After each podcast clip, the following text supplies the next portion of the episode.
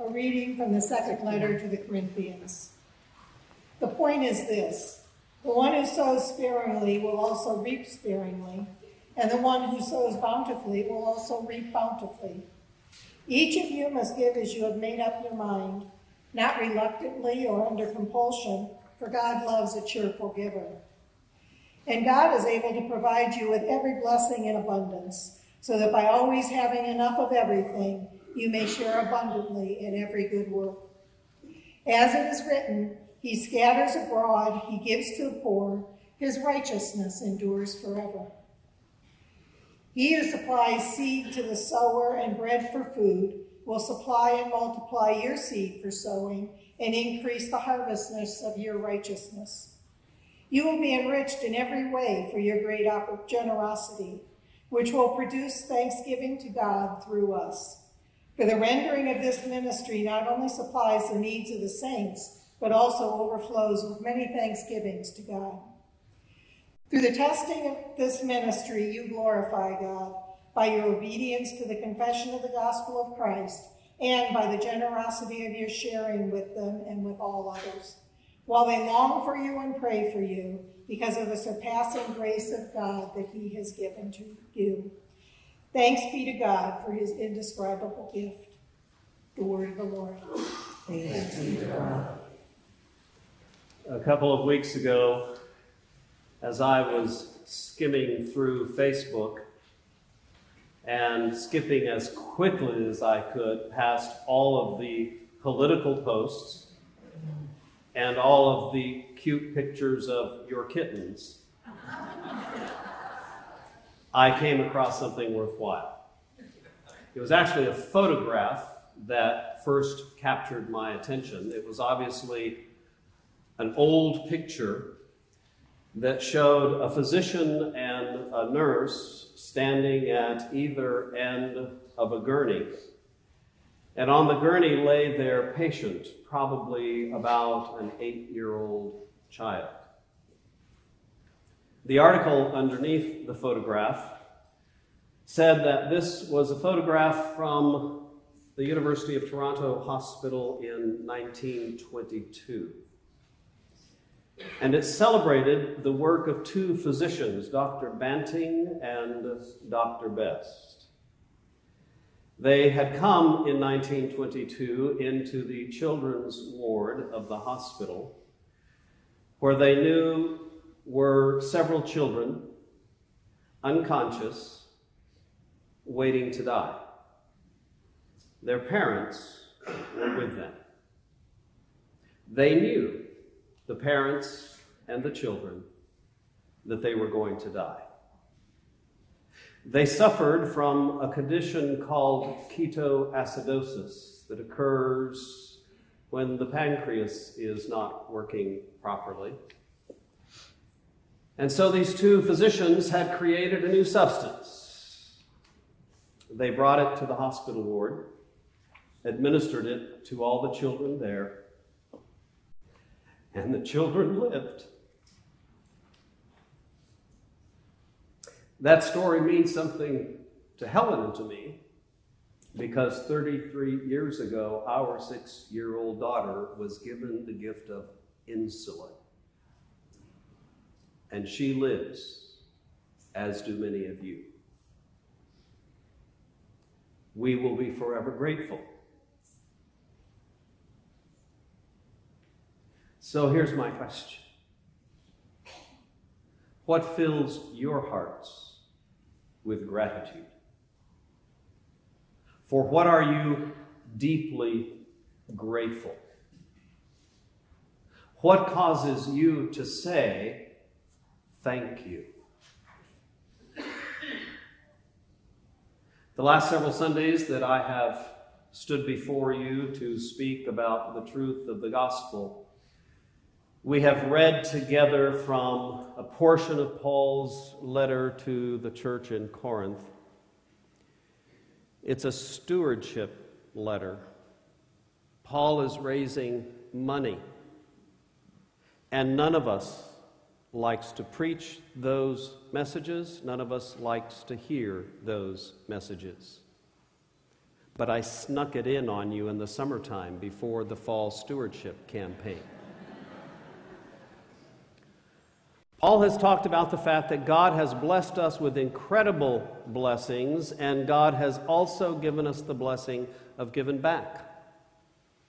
Paul himself, in the first century, knows that the Christians back in Jerusalem are poor and starving and suffering. And so, as he goes among the churches that surround the Aegean Sea, he is asking them to give out of their abundance in order to help those back in Jerusalem who are suffering. He's collecting an offering. And as he talks with the church in Corinth as well as the other churches, he reminds them that God has given them many blessings. God has even given them material wealth. And now God is giving them the opportunity to give back so that all of God's people will have enough. Paul is reminding them that God invites all of us to use what God has given us, not just money, but time, talent, energy, experience, opportunity. God has given us the blessing of using all the things that God has given us, not just for our own good, but for the good of others. And so I thank God for Dr. Banting and Dr. Best, who used what they had to save my child's life. Now, you would think that at the end of his conversation with the Corinthians, because he's trying to raise money, that he would simply re emphasize that fact and say, Come on, folks, get out the checkbooks, pull out your credit cards, and give. But that's not where Paul ends the conversation. Paul ends the conversation where it needs to be ended and where you and I need to pay the most attention. Look again at the words that Laura read for us a moment ago. Paul says to the Corinthians, You will be enriched in every way for your great generosity, which will produce thanksgiving to God. Not that your great generosity produces good things for the folks back in Jerusalem, that's part of what happens, but that your generosity produces thanksgiving to God. He goes on, he says, The rendering of this ministry not only supplies the needs of the saints, but also overflows with many thanksgivings to God. And then later he says that we long for you and pray for you because of the surpassing grace of God that he has given to you. Thanks be to God. One of the things that disciples of Jesus need to learn is that everything begins with God and everything ends with God. Any conversation that we want to have, whether it be about stewardship or any other topic in the Christian life, is that we begin and we end with God. Paul begins with God's gifts to others. And then he ends with the thanksgiving, the gratitude that God fills our hearts with because of the opportunity that we have been given to give to others. And so let's talk for a minute about the business of gratitude, about being thankful. What does it do? Why is it so important? Why would Paul end this conversation about a very important matter to the Jerusalem church, especially, by saying, Let's thank God. Paul knew what all people of faith know that you and I, in order to be spiritually healthy, you and I, in order to experience the blessings that God wants to offer us, you and I, in order to survive the hard knocks and tough times and craziness of this life, you and I need always to remember to be grateful. I realize that every single person in this room, every single person in this room could write a long list today of all of the problems and issues and difficulties of your lives. Some of you are really good at sharing those with me all the time. and that's okay. Don't stop. But do you realize there's more to your life and more to all of our lives together than just our problems, just our pains and heartaches and sorrows? There's more. And that's God's gift to us to remind us that there's more. One of the ways we remember is by stepping back from our narrow little focus on our narrow little lives and seeing what's there. Paul enlarges the vision for those Corinthian Christians by saying, Yes, God has given you wonderful things. I'm asking you to give some of it up to take care of other people. And remember, it's all because of God's generosity to us. And we can be thankful. I don't know that I've ever met a person who could be filled with gratitude and thankfulness and appreciation, and at the same time be bitter and angry and defeated. Those two things don't live together with each other in our souls. No matter how tough your life is, and, and I realize it can be really tough. No matter how many challenges you face, and I realize sometimes those challenges seem to be overwhelming, still we can be thankful to God for what we have and for what God has given us. I observe people all the time. It's a great privilege that the calling that Jan and I share, especially, that we get to share in people's lives and the good stuff like baptizing two squiggly little babies that's the good stuff. We also get to do the not so good stuff. And one of the things I've observed over the years is that people do not like to be with other people when they are cranky, angry, tired, depressed, and confused. I don't like to be around people when they're that way. I am around people when they're that way, and part of my job is to say, I'm sorry you hurt so bad, but there's more going on. That more going on is the blessing of God in our lives. You see, when we choose to thank God, to be filled with gratitude, God changes us. God fills us with the power, with the passion, with the joy that nothing can take away. And that makes us happier people.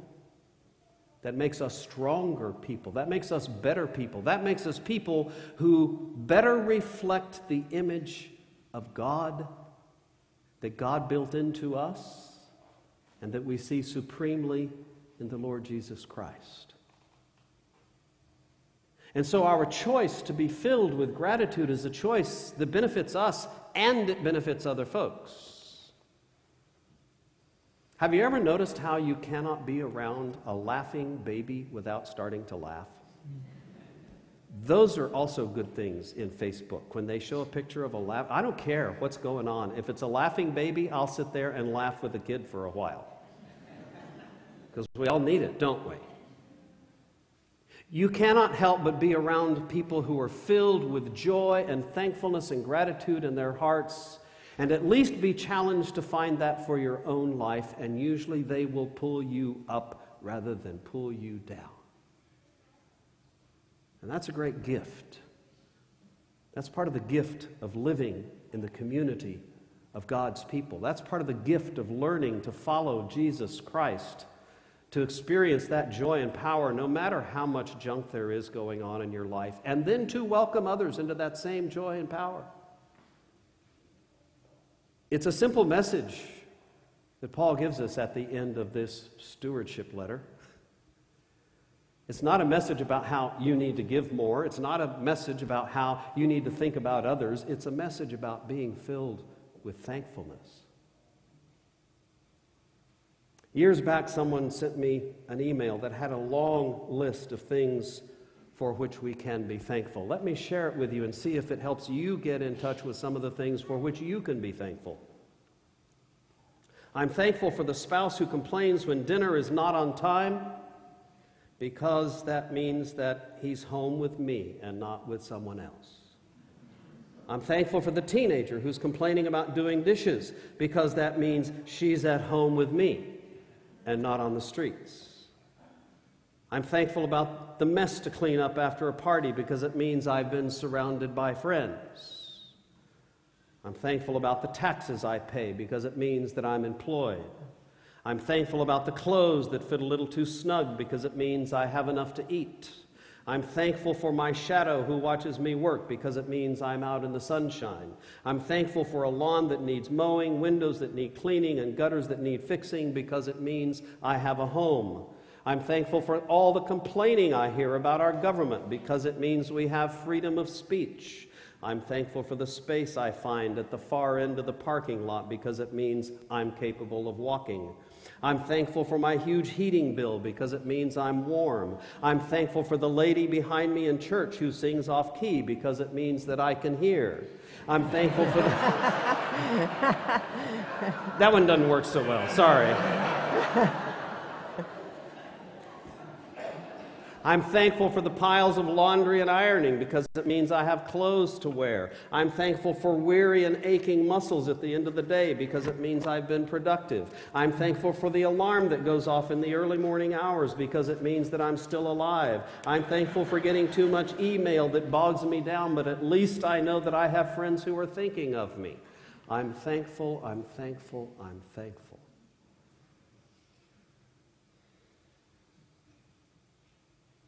For what are you thankful?